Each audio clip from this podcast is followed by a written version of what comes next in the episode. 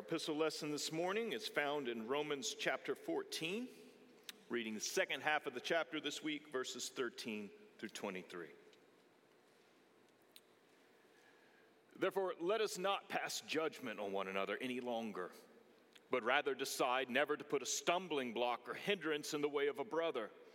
I know and am persuaded in the Lord Jesus that nothing is unclean in itself but it is unclean for anyone who thinks it unclean. For if your brother is grieved by what you eat, you are no longer walking in love. By what you eat, do not destroy the one for whom Christ died. So do not let what you regard as good be spoken of as evil. For the kingdom of God is not a matter of eating and drinking, but of righteousness and peace and joy in the Holy Spirit. Whoever thus serves Christ is acceptable to God and approved by men. So then, let us pursue what makes for peace and for mutual upbuilding.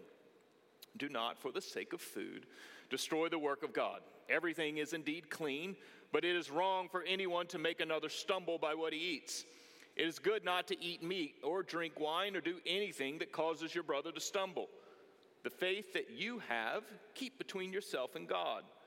Blessed is the one who has no reason to pass judgment on himself for what he approves.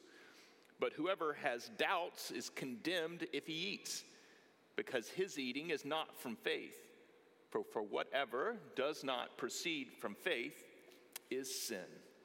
This is the word of the Lord. Let's pray. And Father, we come this morning and we confess our need for help as we continue to walk through this long letter. We ask God that you give us grace to know what it means to apply your grace to our lives and to the community that we share together. We ask that you would come in all of our weakness and speak, Lord, for your servants are listening. Amen. Many months ago, we entered into this long letter of Romans. The Apostle Paul wrote to a church that was experiencing contentions and difficulties.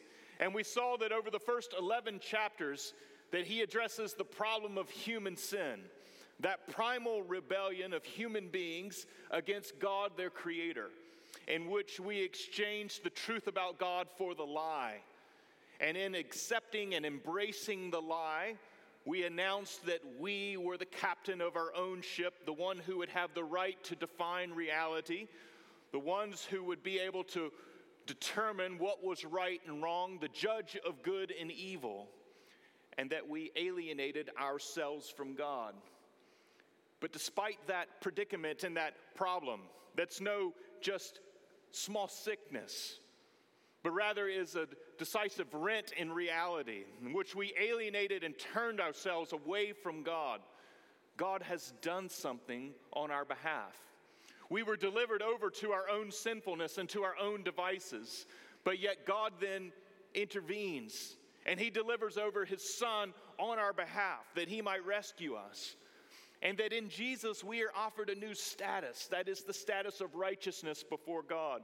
We are granted a new freedom as we're called up out of Egypt, out of our own sinful ways, and we're granted the hope of the glory to come, of a new heavens and a new earth that will be made fresh and clean, free from the stain and corruption of sin that we've contributed to it. That this is the overwhelming grace of God, an incredibly vertical message in which God is intervening in the world to do something on our behalf. Yet, in chapter 12, we see a decisive turn where Paul says, I urge you, therefore, brothers, by the mercies of God, to present your bodies as a living and holy sacrifice. And so, for the last part of the letter, Paul has not left behind that vertical message of the gospel, but now he is applying it, telling us how to appropriate it and what it means to be a living and holy sacrifice. And so, in chapter 13, we discuss the role of love in the Christian life love for our neighbors, love for even our enemies and adversaries, love for ruling and governing authorities. And in chapter 14, Paul addresses a very specific, dialed in issue that was plaguing the Roman church. And it's an issue that happens then and there in history and has particular contours and shapes.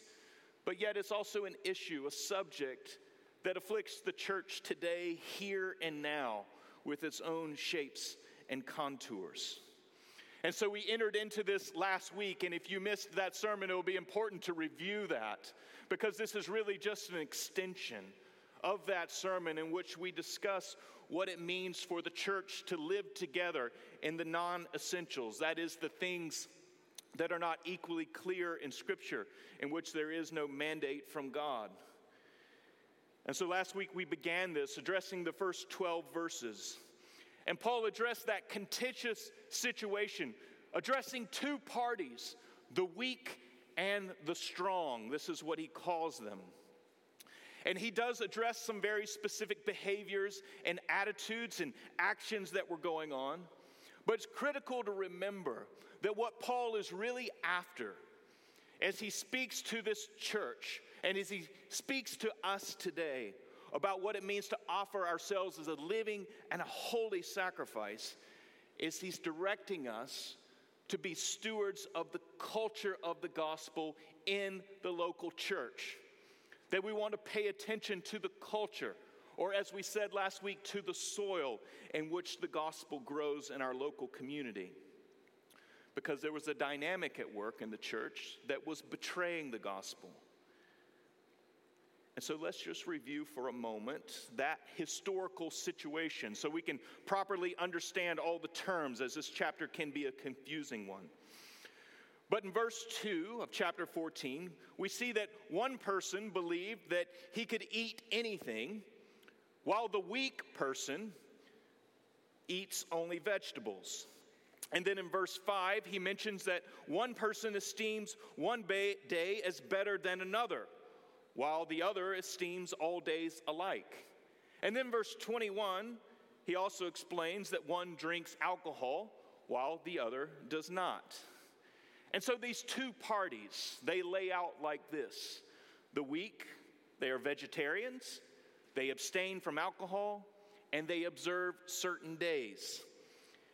It appears that that weak party was most likely the Jewish Christians who newly had returned to Rome after being exiled from the city for approximately a decade, somewhere around 47 to around 55 to 57. And here they returned to the church with Jewish customs, but yet the church had been under Gentile leadership for most of that decade. And where would these practices come from?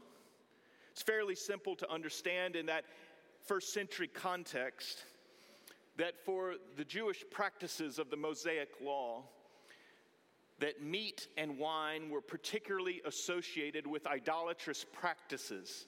And that in Rome, in a city devoted to Rome and to its system of religion, that any meat that was bought in the supermarket and any wine that would be purchased and consumed that those would be involved in idolatrous worship practices, that they would have been first sacrificed to an idol and then sold.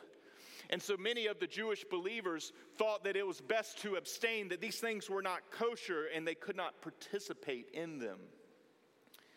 And then we also find them observing calendar of days, days for fasting and days for prayers that were part of the Jewish custom. And so this was the weak party that Paul addressed. The strong party that he addressed were most likely the Gentile Christians, and they ate meat. They didn't observe the Jewish calendar, the days of fasting and prayer, and they also drank alcohol. These were the Gentile Christian converts. And we saw last week that to the weak, the weak, the party who abstained from certain behaviors, that Paul critiques them for passing judgment on those who did not join them in their practices. That is, those who did not abstain from meat, those who did not abstain from wine, those who did not follow the days of fasting and prayer. That the weak were not to judge those who did not join them. Because what was happening is that those who were abstaining considered themselves more holy and more righteous. They were being overly scrupulous and they were going beyond what Scripture actually said, and they were willing to condemn other people on the basis of their human traditions and rules that they had constructed. They had entered into non essential matters, they had gone past Scripture. And so Paul doesn't forbid them from practicing these things, but he says that they have no permission from God to judge another believer on the basis of these things. But he doesn't just address the weak. To the strong, he also has a message. That is the one who partakes, the one who doesn't operate by these rules. Paul recognizes that they had grown frustrated with the weak. They had become somewhat exasperated, and you can imagine if these human traditions and rules were being piled up against you, that you may grow impatient with it. And so Paul says that they were not to despise the weak who had set up their scrupulous rules. And so they were not to respond in arrogance to those around them. And friends, what we find here is that in non-essential matters, that the gospel creates and fosters a certain diversity in the church. And this, this is what exactly we can expect inside of a Christian community that there will be diversity on non essential matters. But it is this very diversity that the gospel creates. We find here in chapter 14 that that diversity also threatens the church's unity. And so this is a complex situation. It's a complex situation there, it's a complex situation now. And so the question for us this morning is what do we do about that complexity? How do we live with that? And how do we protect the culture of the church and keep it in line with the gospel? There's three things that we'll see here in the back half of chapter 14. First, the weak, that is, those with scruples and rules, are challenged to change. Verse 13, Therefore, do not pass judgment on one another any longer. Last week, we saw that the challenge to pass judgment was specifically directed to the weak party, that they were the ones guilty of that, that they were condemning other Christians who were not joining them in their practices. Of course, the problem is, is that the weak did not view themselves as the weak. They perhaps viewed themselves as the strong.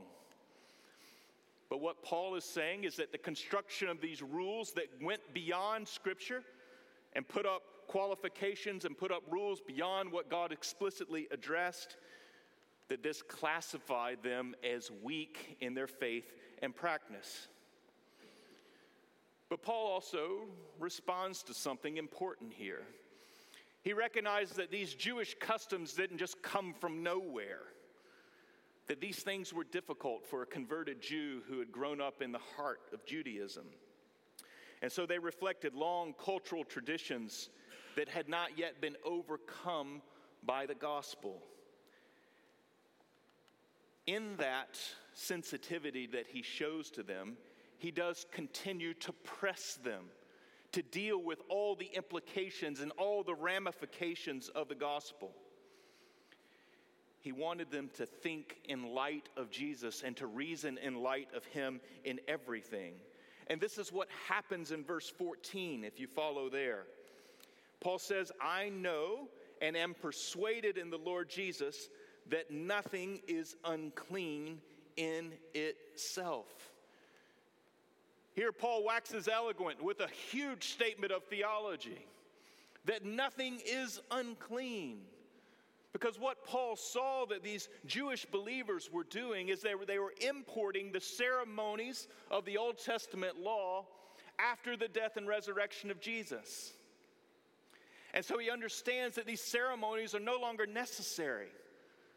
That they're no longer necessary because they've all been fulfilled, that the ceremonies existed to point and direct the Old Testament church to Jesus. But when Jesus comes onto the scene in his advent, and then in his death and resurrection, all of this has been fulfilled. And so it's no longer necessary. And he understands that none of the meat and the drink and all of these things and these practices of prayer that were prescribed by Jewish custom and tradition, that these were not necessary. They have been fulfilled in Jesus. Their purpose has been brought to an end. And so Paul enters into a conversation where he's sensitive to the needs of the weak, but yet he's also challenging them and he challenges them by reasoning with them from the gospel. He doesn't dismiss them, but he also doesn't completely enable them. He calls them to deal with Jesus and all the implications of his grace, and yet he engages that with a level of pastoral patience when it comes to the non essentials. Now, several years ago, visitor to our church, he and his family came. And it was obvious that he had had a great deal of theological exposure. I believe he had served as an elder in his previous church. He had newly moved to Jacksonville. And so after the service, he made a beeline for me to, to grab me for conversation. He complimented me on the sermon once or twice and then followed with a litany of concerns Concerns that started with the broader culture, concerns that then dipped into our particular denomination and to particular church life. He went into specifics that for him defined what it really meant to love and follow God. But there was a problem. In the midst of all the things that he listed, there were a great number of things that I identified with. He was interested in restoring the church's worship. He liked the use of old hymns. He also liked the use of the catechism. He liked expository preaching. All things that I could actually agree with. But he had also elevated certain things that are non essential, things in which we perhaps did not have a direct command from God on. And he'd raised them above that non essential status. And so there was a judgment and a condemnation that was taking place. And so, in a very tricky and difficult conversation, and this is what all of us are tasked to do. When someone elevates the non essentials to the level of essentials, to the level of gospel truth, to make customs and traditions to be law for the church, and to pass judgment on, the, on other people on the basis of that law, that custom, that tradition. It's essential that we point out hey, we have certain practices, but we also don't live with a self righteous spirit here at Christ Church. That this is not who we are, that we live with a certain freedom, and yes, we embrace certain practices. But we don't do so with high handed arrogance and a sense of judgment upon other people. That this is not what we're about. That in non essential matters, we respect the freedom of believers' conscience. And that the gospel actually doesn't just permit this, but in many ways encourages it. And friends, this is the culture that we have to protect.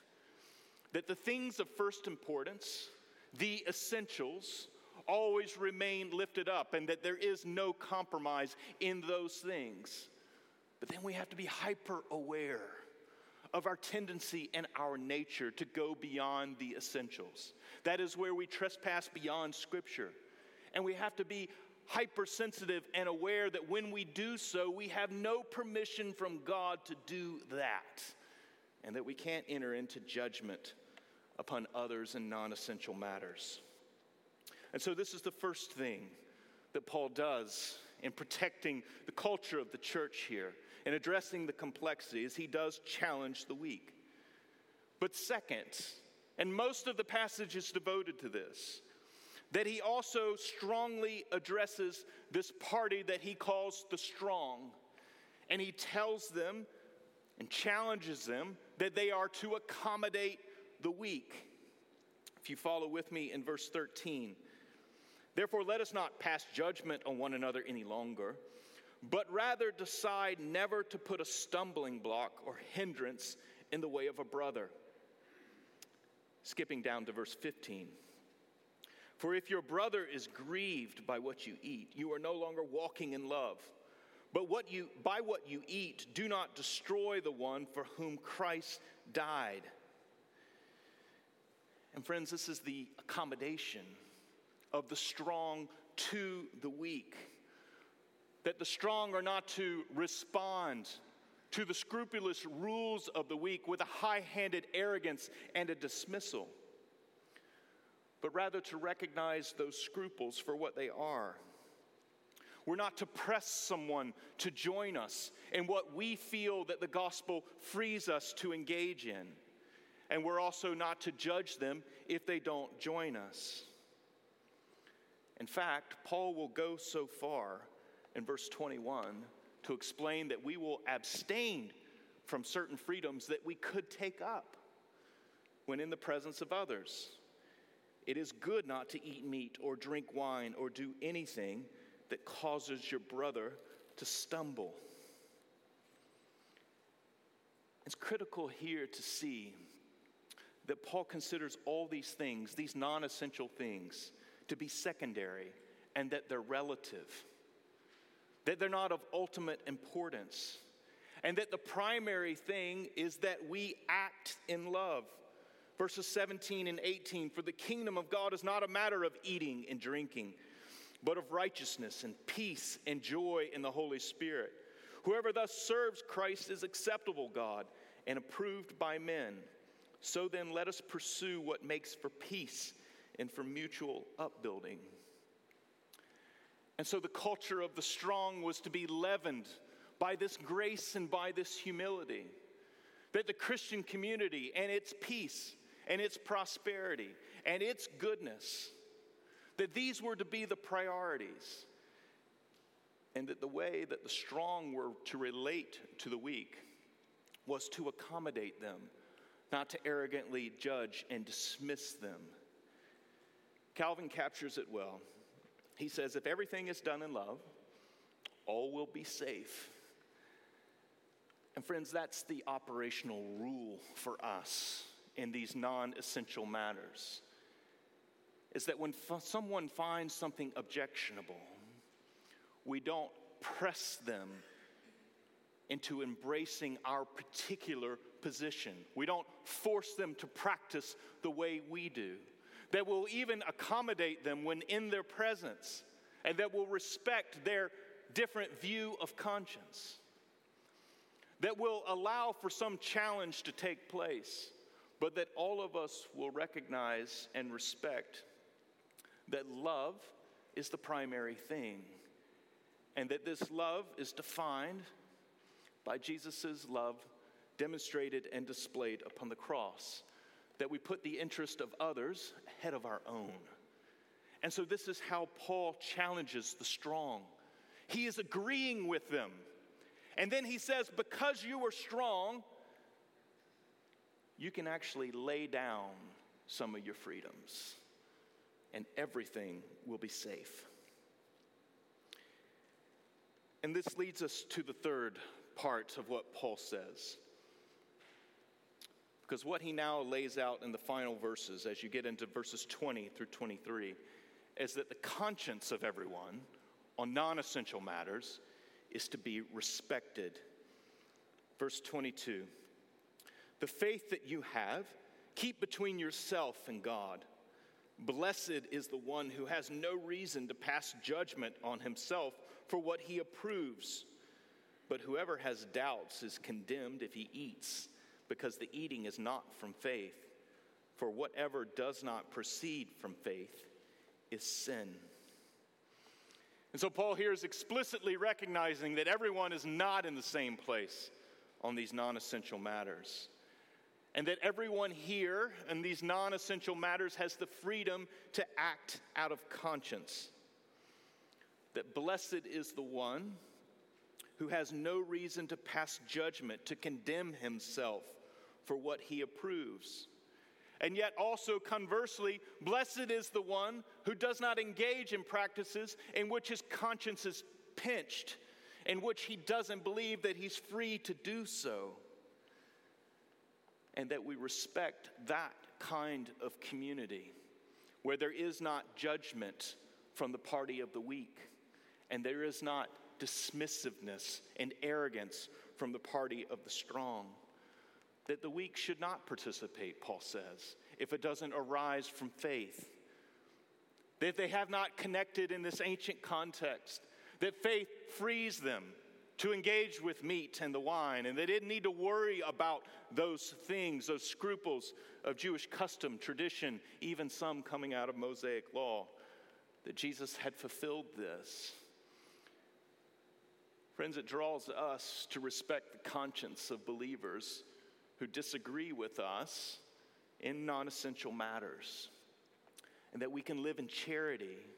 And it is in that charity in which the gospel will continue to work to bring all to maturity, but we exercise a patience inside of that. And so we don't grow arrogant and we don't grow judgmental. And it's inside of that system, that diversity of the gospel, that the strong can hear the appeal to accommodate the weak and out of love for their brother, so as not to destroy their faith they don't take up all of their freedoms. And it's in this diversity that everyone receives respect, that each of us are servants of God, and that we work out our conscience in relating to God, and that we work out our practice, and we're happy to allow one another to do so in these non essential matters. And, friends, in our own cultural moment, in our own day and time, it's incredibly important. It's incredibly important for the church to know how to emphasize the essentials, to know where to step on the gas and to not allow any compromise and diversity. The things of first importance, the gospel, the death and resurrection of Jesus, the things that Scripture makes plain and clear that are necessary for salvation. And yet, the whole other load of what the reformers called adiaphora, the non essentials, that we're delighted to allow diversity of practice and views and opinions, and to allow each to work out that view and practice before God. It's the diversity the gospel creates. It is the culture that is to be stewarded. It's the culture that is to be protected. It's the culture that's to live inside the church that exists for the world. And so protect it, guard it in its freedom and in all of its beauty. Let's pray. Father, we recognize there's a thousand ways that we mess this up, that we're all prone to exalt non essential things, to make them essential, to pass judgment, to be arrogant. Help us where we're weak, correct us, and walk with us that we would walk in strength together as we follow Jesus and all the implications of the gospel. Bind our community together in love, that we would be patient, that we would be devoted to upbuilding and encouraging one another, and that righteousness, joy, and peace, the essential character of the kingdom, would live here. We pray in Jesus' name.